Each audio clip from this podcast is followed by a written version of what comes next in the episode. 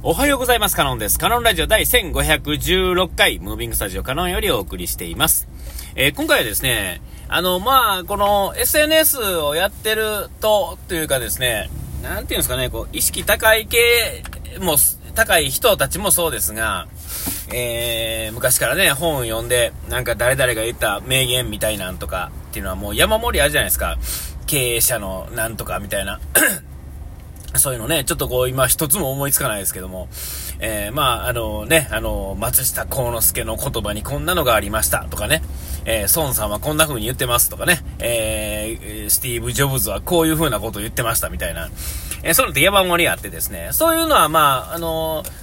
その賢人がですね、直接言ってる言葉っていうのが記録に残ってるからなんですけれども、えっと、よくわからない、よくわからないって言ったら申し訳ないんですけども、僕はたまたま知らないだけなんでしょうけど、こう、なんていうの、セミナーとか開く人をね、えー、うぞうむぞうのそういう人っていうのはもう、あちこちに転がってるじゃないですか。で、まあ、本も書いてはるんでしょうけれども、なんかこう、なんていうんですかね、こうちょっとこう、名言を言ってみたりするのってね、いっぱい SNS をとかね、こう、スマホをぼんやり見てると、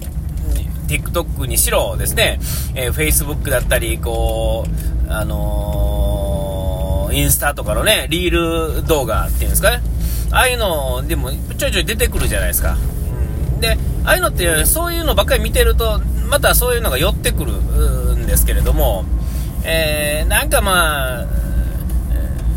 なんですか、怪しいっていうんですかね、怪しく感じるような人が言ってるっていうのは、まあいっぱいあると思うんですよ。えー、信じる信じひんはともかくとしてですね、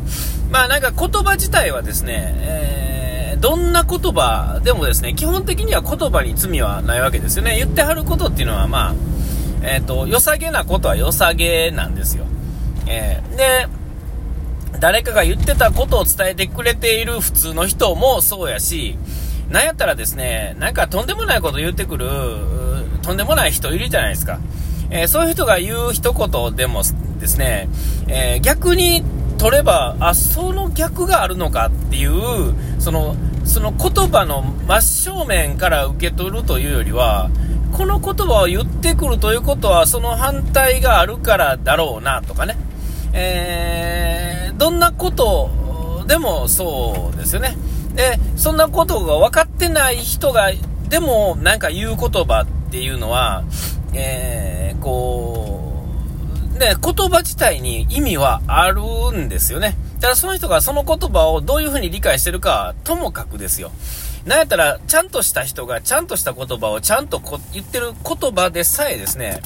えっ、と、聞いてる側の人はですね、その聞いてる側の都合で随分といろんなことが変わるんですよね。えー、なんか我が性善説じゃないですか。ものすごい有名な、しかも正しい人がですね、正しいことを言ってる名言があるとしますよね。で、反対側の聞く人もすごくピュアな心で、ピュアに聞いてるかもしれませんけれども、そのピュアで聞いてはる人が、このね、ちゃんとしたことを言ってはる賢人の言葉が、ま、ぴったりとはまらない場合っていうのはあると思うんですよ。そういう場合もね。え正しい人が正しいことを言ってるから正しいのかって言われたら、ちょっとそれは違ってくるんですよね。それは当然なんですよ。本人ではないからですよね。で、言ってる言葉に、えー、裏を取るって言ったら申し訳ないですけど、疑ってかかるっていうのも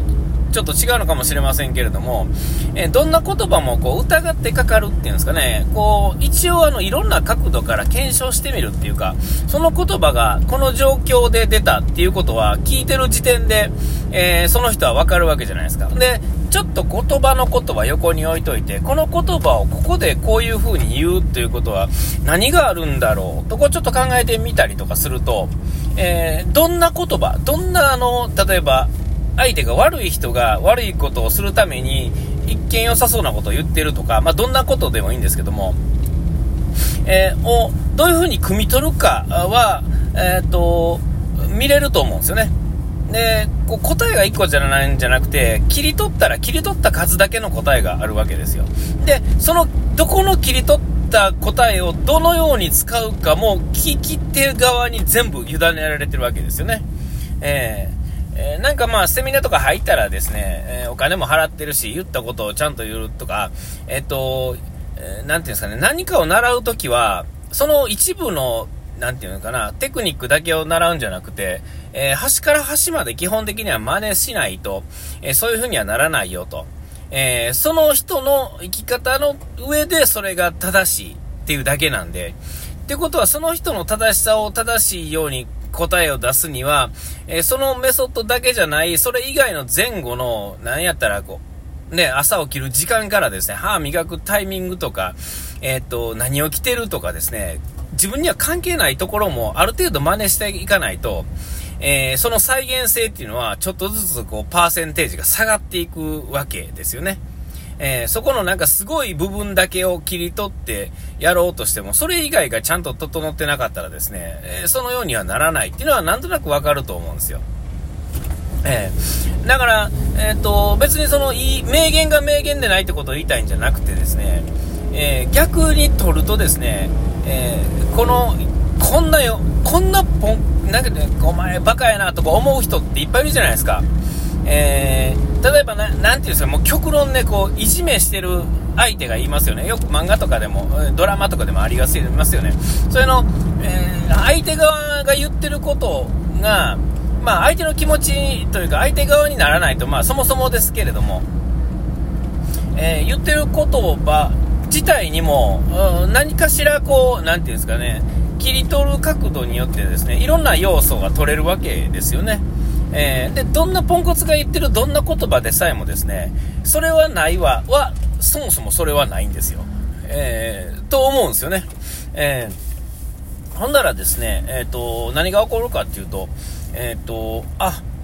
こう、なんていうんですか、怪しく言ってはるそのセミナーのこと、人の言葉もですね、まあ、ただで見せてもらっている分にはですね、えー、聞いた時点でですね、いろんな角度で切り取って、あ、ここのこれは正しいなと。ほな、これはまあ使ってみようかと。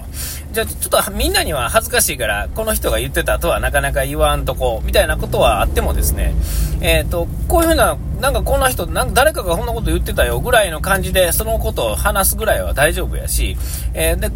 ここをこういう風に撮ってみるのもいいだろうみたいな、まあ、行動でまあね、あの抜き、抜いてもいいし、えー、人にこうちょっとそういう話もしてもいいと思うし、えー、とにかくまあ、何が言いたいって、どんな人が言う、どんな人が言う、どんな言葉でさえもですね、えっ、と、ちょっとこう、なんですか、背景をちょっと考えながら、あの、切り取り方をいろんな角度で見てみるとですね、あ、ここのこの部分は、こういう風な取り方をしたら、ここに都合がいいな、自分にね、とって、えー、いいな、みたいなんていうのは、どんな場合もあってですね、えー、も、もう究極ね、もうめちゃめちゃ嫌いなやつが、とか、僕、ね、こう、いじめてくるようなやつがいたときに、えっと、その、言ってる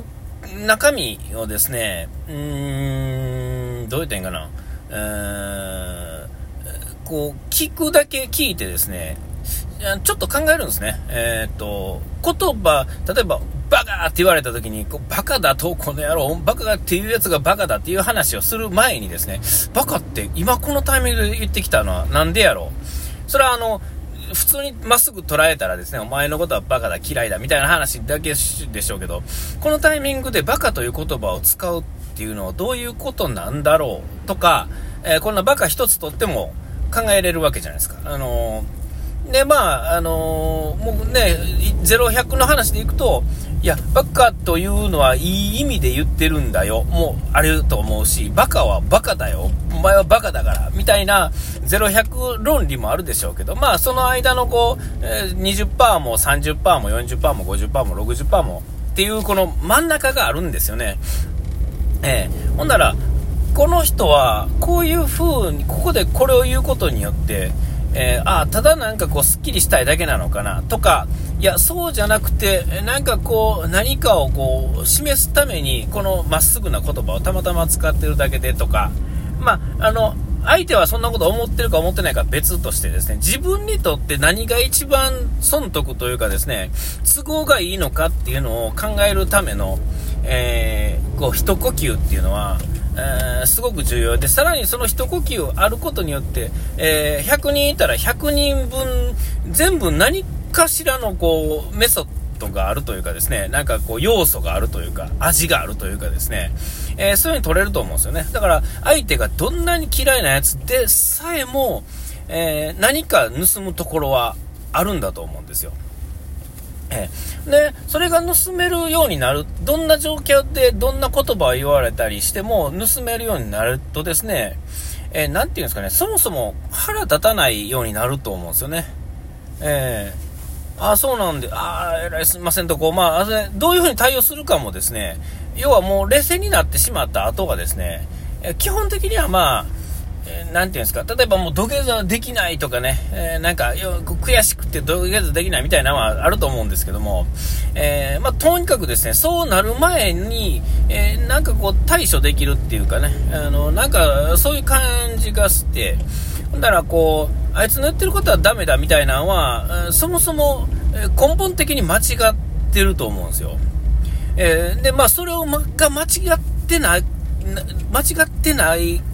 と、えっ、ー、と、なていうんですかね、反面教師っていうのがそもそも成り立たないわけですよね。で、自分のことちょっと思い返してみると、こう、今まで、えー、自分が何か成長してくる時っていうのは、えー、頑張ってきたタイミングであることはまあ確かなんですけど、それがなんで頑張るかっていうとですね、相手が話にならんなと思ってる時なんですよね。えー、で、なんで話にならんかっていうと、俺の、自分のやり方ではですね、えー、この人のやり方って絶対間違ってると。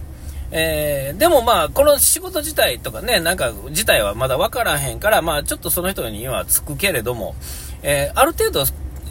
時間が経つとですね、あ、もう僕それやります、僕僕やりますわ、僕やりますわ、で、で、